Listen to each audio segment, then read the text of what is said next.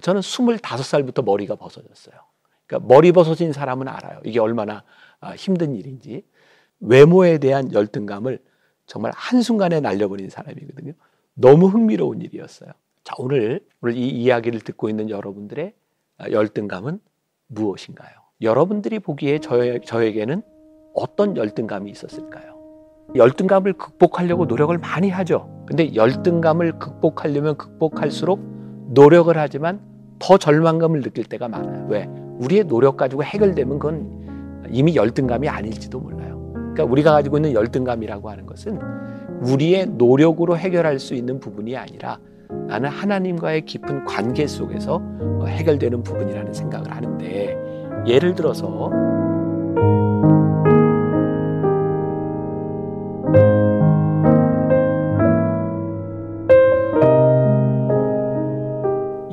열등감 없는 사람이 있을까요? 아마 사람들한테 아, 만족하십니까? 라고 했을 때 절대적으로 자기 자신에 대해서 만족할 수 있는 사람이 참 쉽지 않다고 생각해요.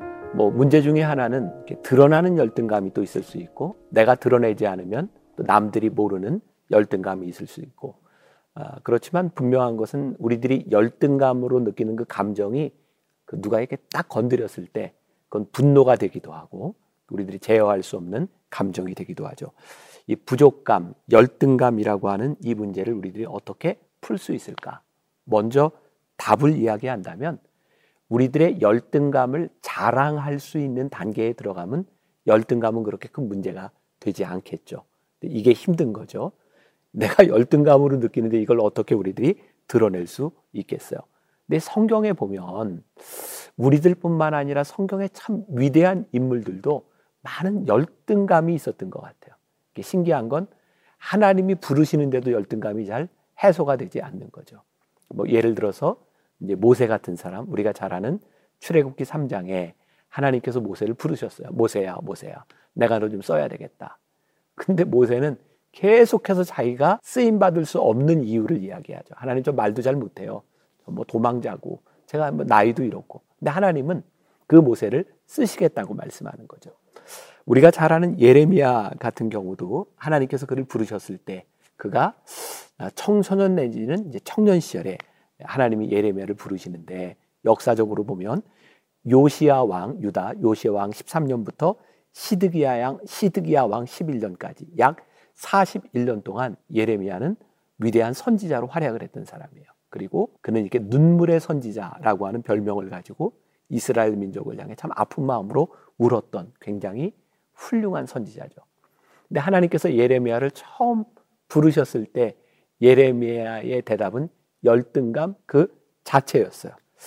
아, 예레미야 1장 4절에 보면 여호와의 말씀이 내게 임하니라. 1장 5절에 내가 너를 모태에 짓기 전에 너를 알았고 내가 배에서 나오기 전에 너를 성별하였고 너를 여러 나라의 선지자로 세웠노라 하시기로 하나님이 아주 명백하게 내가 너를 불렀다라고 이야기하는데 예레미야는 저는 부족합니다.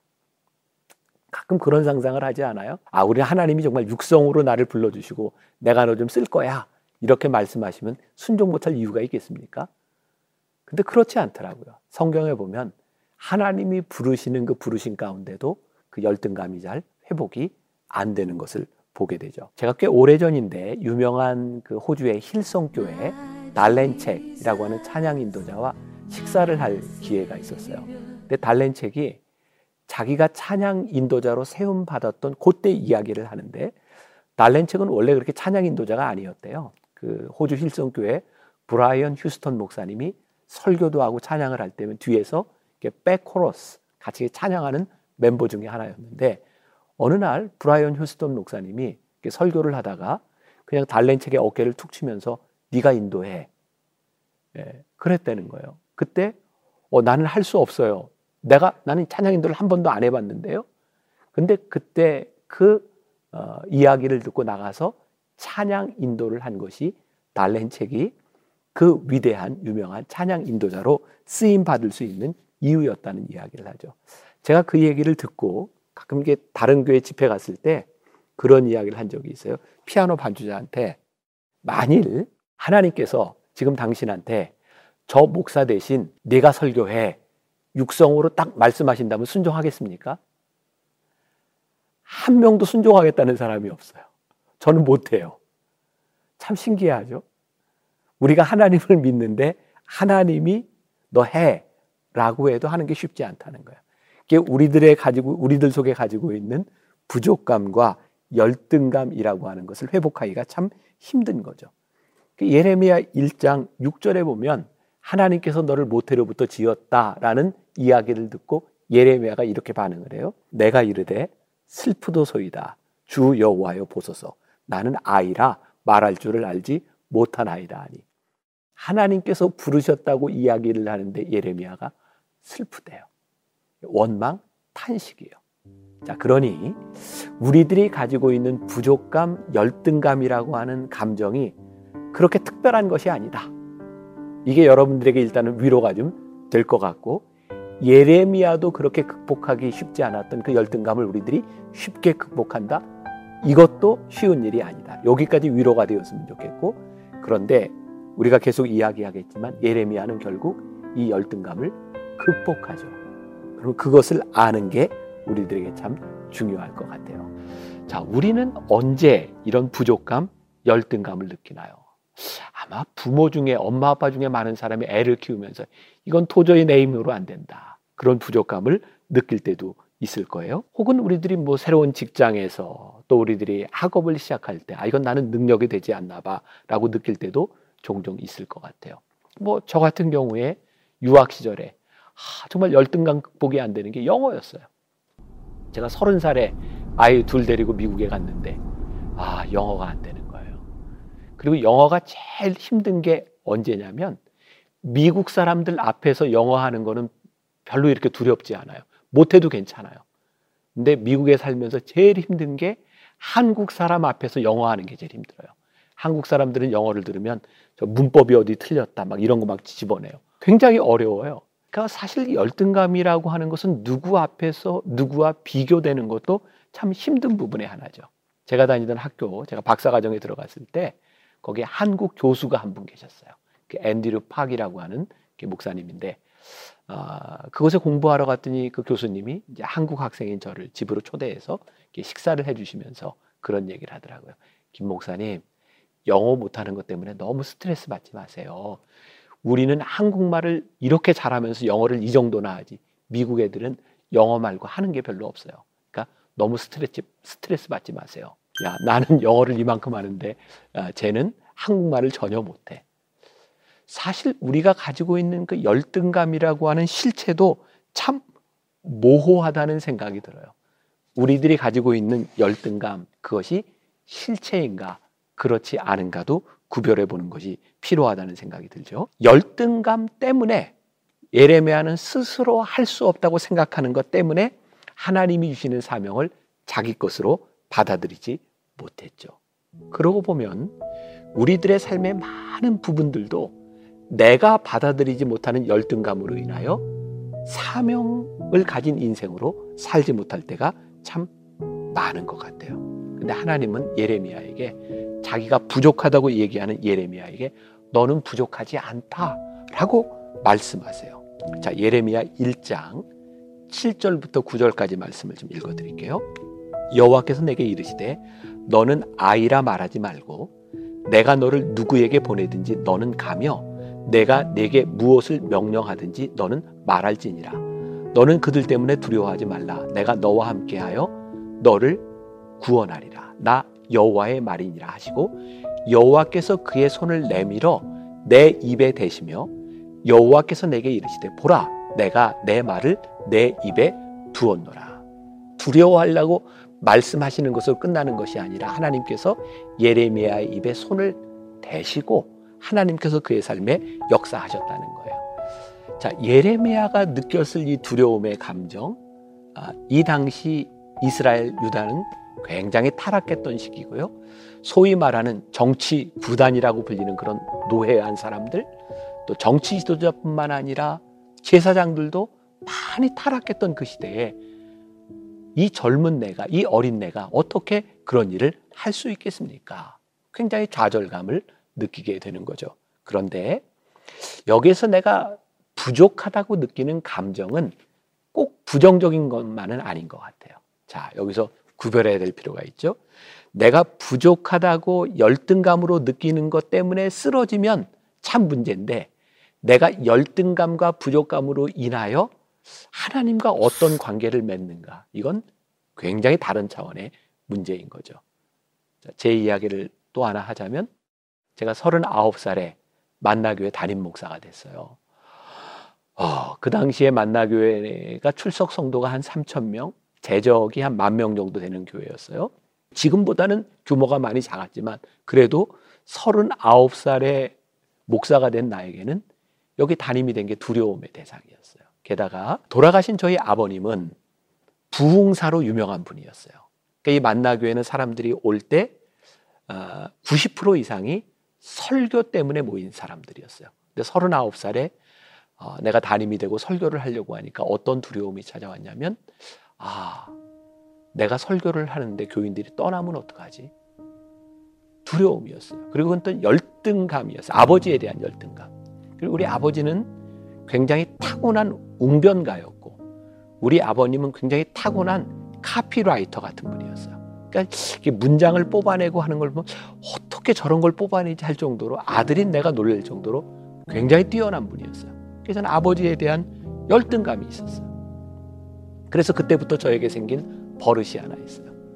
설교하기 전에 저는 우리 교회 어머니 기도실이라고 조용히 기도하는 방이 있는데 거기 가서 원고를 붙들고 기도하는 거예요. 하나님, 저 두려워요. 하나님 저를 붙잡아 주세요. 말씀에 능력을 주세요. 아, 입술을 붙잡아 주세요.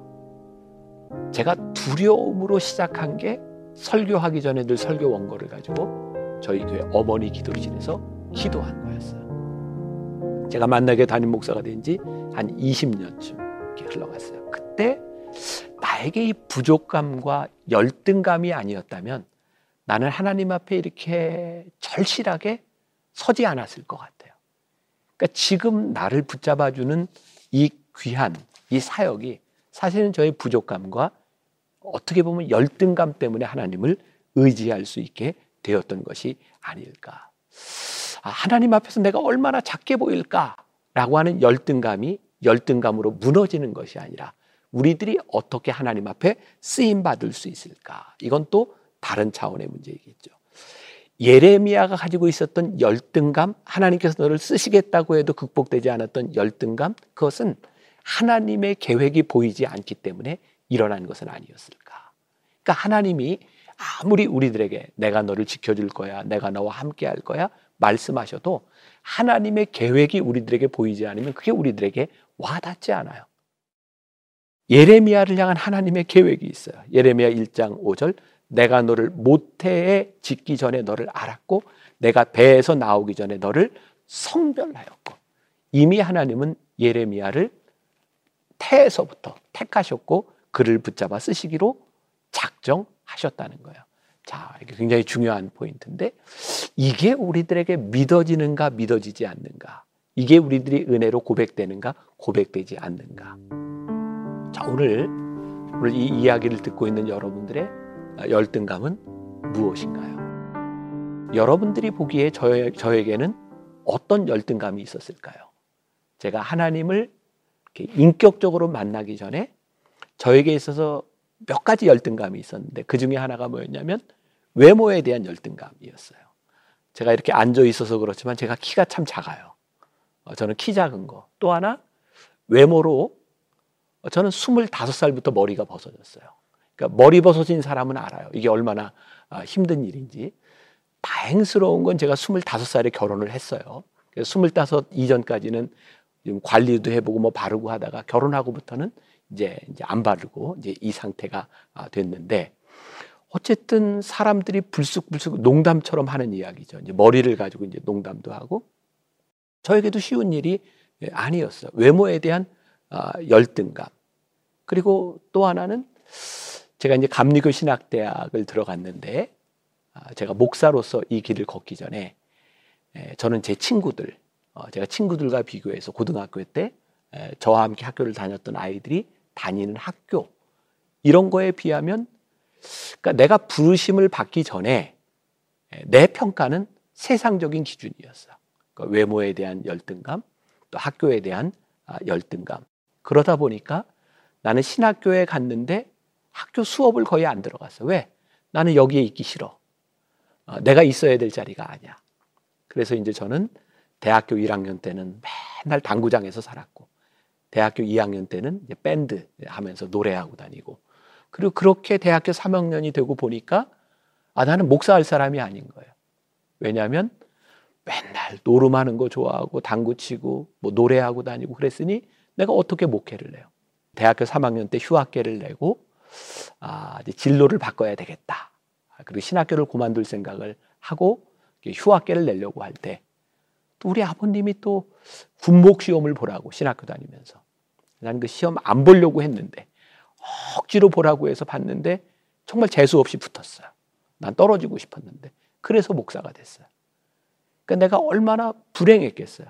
나는 늘 내가 있고 싶은 자리에 있지 않았고 그래서 저는 목사가 돼서도 어, 군목 시절에 제가 포카하고 고스톱을 굉장히 좋아했던 사람. 밤새고 여관에서 포카 치고. 그러니까 내 인생에 나는 늘 불행했어요. 나는 열등감, 내가 있어야 될 자리가 아닌 곳. 근데 제가 군목 2년 차 때 제가 이제 소위 말하는 인격적으로 하나님을 만나고 은혜를 경험하게 되었죠. 그때도 내가 원해서 간 자리가 아니었어요. 억지로 끌려간 자리에서 아, 내 인생에 대한 고민이었죠. 내가 이대로 살 수는 없다. 내가 빨리 진로를 바꾸던가. 그래서 나에게 굉장히 답답한 마음이 들었고 그 답답한 마음으로 어, 그냥 기도굴에 들어가게 됐어요. 내가 답답하니까 소리 질러 기도하게 되었고 여기서도 그냥 가면 안 되겠다라고 하는 절박함이 나라와 하여금 기도굴에서 며칠을 지나게 했고 그리고 기도굴에서 나오는 때 나는 처음으로 내 입술로 하나님께 그런 고백을 했어요. 하나님이 나를 사랑하시는구나. 하나님이 나를 사랑하신다고 하는 고백은요. 지금까지 살아오는 동안 내가 있고 싶지 않았던 자리, 내가 원하지 않던 일들이 다 하나님의 계획 가운데 있다는 고백이었어요.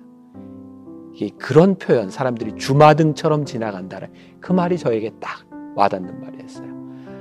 정말 지나갔던 날들이 주마등처럼 딱 지나가는데 한 번도 하나님은 나를 버리신 적이 없더라고.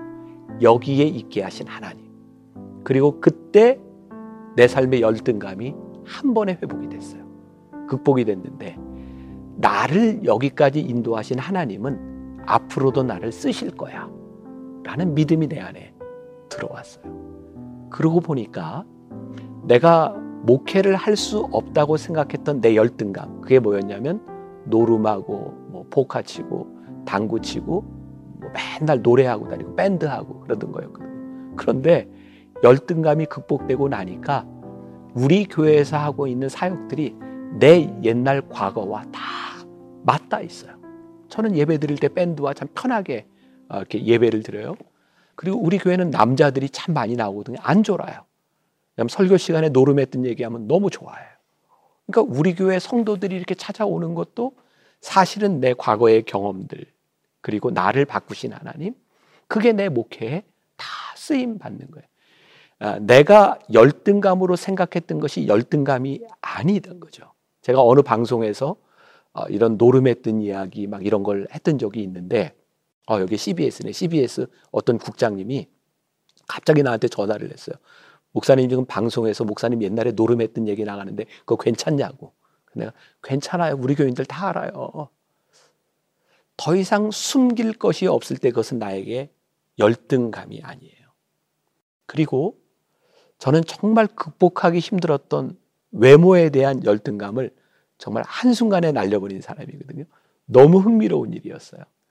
내가 군목을 제대하고 아, 처음 분당에서 개척교회를 냈어요. 상가 건물에서. 그때는 진짜 분당에 아파트가 들어서고 40만이 한꺼번에 들어들던 그런 시기라 부흥을 경험했던 시기예요. 내가 29살에 개척을 시작했는데 한 6개월 만에 한 200명 정도 모였으니까 그때는 뭐 정말 부흥의 시대였어요. 근데 참 궁금하더라고요. 아니 29살 난 목사가 개척을 했는데 사람들이 우리 교회 와서 등록을 하는 거야. 그래서 한 번은 신방 가서 여자 집사님한테 지금은 우리 교회 여자 장로님인데 물어봤어요. 왜 우리 교회 등록했냐고. 그랬더니 그분 얘기가 처음 분당에 와서 어떤 장로교회를 다녔는데 교회가 너무 좋았대. 목사님 설교, 교회 분위기, 찬양 다 뜨겁고. 근데 이 집사님이 상담을 하려고 목사님을 찾아갔는데 상담이 안 되더라는 거야. 목사님이 너무 어려서. 근데 그때 물어봤어요. 목사님 나이가 어떻게 되는데 그러냐고 그랬더니 서른다섯이래. 내가 그때 내 나이를 아시냐고. 그랬더니 내 나이를 안 돼. 그런데 목사님 얼굴을 보면 너무 평안해서 우리 교회 등록했다고. 나는 그때 진짜 하나님한테 그런 고백을 했어. 하나님, 나는 내가 이게 머리 벗어진 게 나에게 컴플렉스라고 생각을 했는데 이거 괜찮은 거군요. 그때부터 나는 머리에 대한 생각을 전혀 하지 않아요. 이건 나에게 놀라운 장점이었어요. 우리 교회 학교 아이들이 그림을 그려서 가끔 나한테 선물을 해요. 그리고 우리 교회 교회 학교 아이들은 목사가 다 내 머리 스타일이에요. 애들 머릿속에는 목사님 하면 내 모습이 이렇게. 어, 괜찮더라고요. 그러니까 사실 아무것도 아닌 것 같은 열등감이 오랫동안 나를 붙잡고 있었는데, 어, 이거 하나님이 나를 쓰시는 도구이구나 생각하니까 그게 별로 열등감이 아니더라고요. 그리고 내 과거가 과거로 머무르는 것이 아니라 그 과거를 자랑할 수 있을 때 그것은 더 이상 나에게 열등감이 아니더라고요. 예레미야 1장 8절에 보니까 너는 그들 때문에 두려워하지 말라. 내가 너와 함께하여 너를 구원하리라. 나 여호와의 말이니라 하시고 이 말을 보니까 예레미야가 하나님의 부르심을 자꾸 거부했던 이유가 뭐냐면 사람에 대한 두려움이었던 거예요. 하나님이 뭐라고 말씀하세요? 두려워하지 말라. 내가 너와 함께하리라. 가만히 보면 우리가 하나님을 믿는다고 하면서 우리는 진짜 무신론자처럼 살 때가 많이 있어요. 하나님을 믿는다고 하는데 하나님을 안 믿어. 하나님이 우리를 쓰시겠다고 하는데 우리는 안 믿어. 하나님이 우리와 함께 하시겠다고 하는데 그거 우리들이 안 믿어. 하나님을 믿지 못하면 우리들에게 찾아오는 게 뭐냐? 메뚜기 컴플렉스죠. 메뚜기 컴플렉스는 민수기 14장에 나오는 12명의 정탐꾼들이 그 땅을 정, 정탐하고 와서 그들에 비하면 우리는 메뚜기입니다. 놀라운 것은 아무리 자기들이 작아도 그렇지 어떻게 메뚜기예요. 그런데 메뚜기처럼 느껴지는 거예요. 하나님의 약속을 믿지 못하고 하나님을 믿지 못하면 메뚜기 컴플렉스가 우리를 붙잡아요. 그리고 이 메뚜기 컴플렉스는 점점 더 큰 두려움으로 우리들에게 찾아오는 거죠. 자, 우리들이 어떻게 이 부족감, 열등감을 우리들이 극복할 수 있을까요? 예레미야 1장 9절에 보니까 여호와께서 그의 손을 내밀어 내 입에 대시며 여호와께서 내게 이르시되 보라 내가 내 말을 내 입에 두었노라. 하나님께서 예레미야의 입술에 손을 대시면서 말씀하세요. 내가 내 말을 내 입에 두었노라. 내가 부족하다고 느끼는데 입술에 손을 딱 대면서 아니야. 내가 너를 사랑해. 사실 우리들에게 그런 열등감들이 계속해서 이렇게 존재하는 거예요. 나는 할 수 없어. 나는 할 수 없어. 그런데 입술에 손을 대면서 아니야. 내가 할 수 있어. 그게 우리들에게 이렇게 인격적으로 확 와닿기 시작할 때 하나님이 나를 쓰시는 것을 우리들이 고백하기 시작할 때 저는 어떤 면에서 보면 그 순간 하나님께서 우리들의 인생의 파워 스위치를 올리시는 장면이 아닐까. 열등감에 사로잡혔던 우리를 하나님의 손으로 붙잡아 주시는 순간이 아닐까. 자, 결론적으로 이야기를 해요. 우리들에게 사명이 뭘까요? 저는 사명을 이렇게 생각해요. 우리의 상처가 사명이 된다. 가만히 보면 이 땅 위에 쓰임 받는 많은 사명자들은요, 그들의 삶의 상처에서부터 출발해요. 참 놀라운 거예요. 이 상처가 우리들의 사명이 되기 시작하면 상처는 더 이상 상처가 아니죠. 또 제가 처음 시작할 때 이야기한 것 약함을 자랑할 때 더 이상 약함은 우리들에게 약함이 아니에요. 우리들의 열등감이라고 생각했던 부분들을 우리들이 내놓을 수 있을 때 더 이상 그건 열등감이 아니에요. 그런데 이 열등감을 극복하는 것이 하나님과의 관계 속에 있다고요. 하나님이 우리의 열등감조차도 우리의 부족함조차도 쓰실 수 있는 분임을 우리들이 믿음으로 고백하고 인격적으로 고백하기 시작할 때 우리의 약함을 드러내기 시작해요. 저는 이 열등감을 극복하면서 사도 바울의 고백을 마음으로 알았던 사람이에요. 사도 바울이 내 약함을 자랑하노라. 아, 그 말이 이런 말이었구나. 내가 약할 때 강함이구나. 왜? 그 열등감과 약함 때문에 사도 바울은 하나님을 의지할 수 있었고 하나님을 떠나지 않을 수 있었기 때문이죠. 여러분 사도 바울의 편지를 가만히 보세요. 처음에 사도 바울은 자기의 사도성을 증명하려고 굉장히 애썼던 사람이에요. 어, 나는 사도라. 나는 사도라. 근데 시간이 지나가면서 사도 바울의 편지를 보면 나는 종이라. 종이라. 더 이상 사도성을 어, 주장하려고 증명하려고 노력하지 않아요. 왜? 그것보다 더한 것이 내 약함을 쓰시는 하나님의 은혜, 내가 종된 것이 은혜로구나 라는 것을 고백하기 때문이죠. 여러분들의 상처가 사명이 되고 약함을 자랑할 수 있는 것. 그것이 열등감을 극복하는 지름길입니다. 하나님과의 관계 속에서.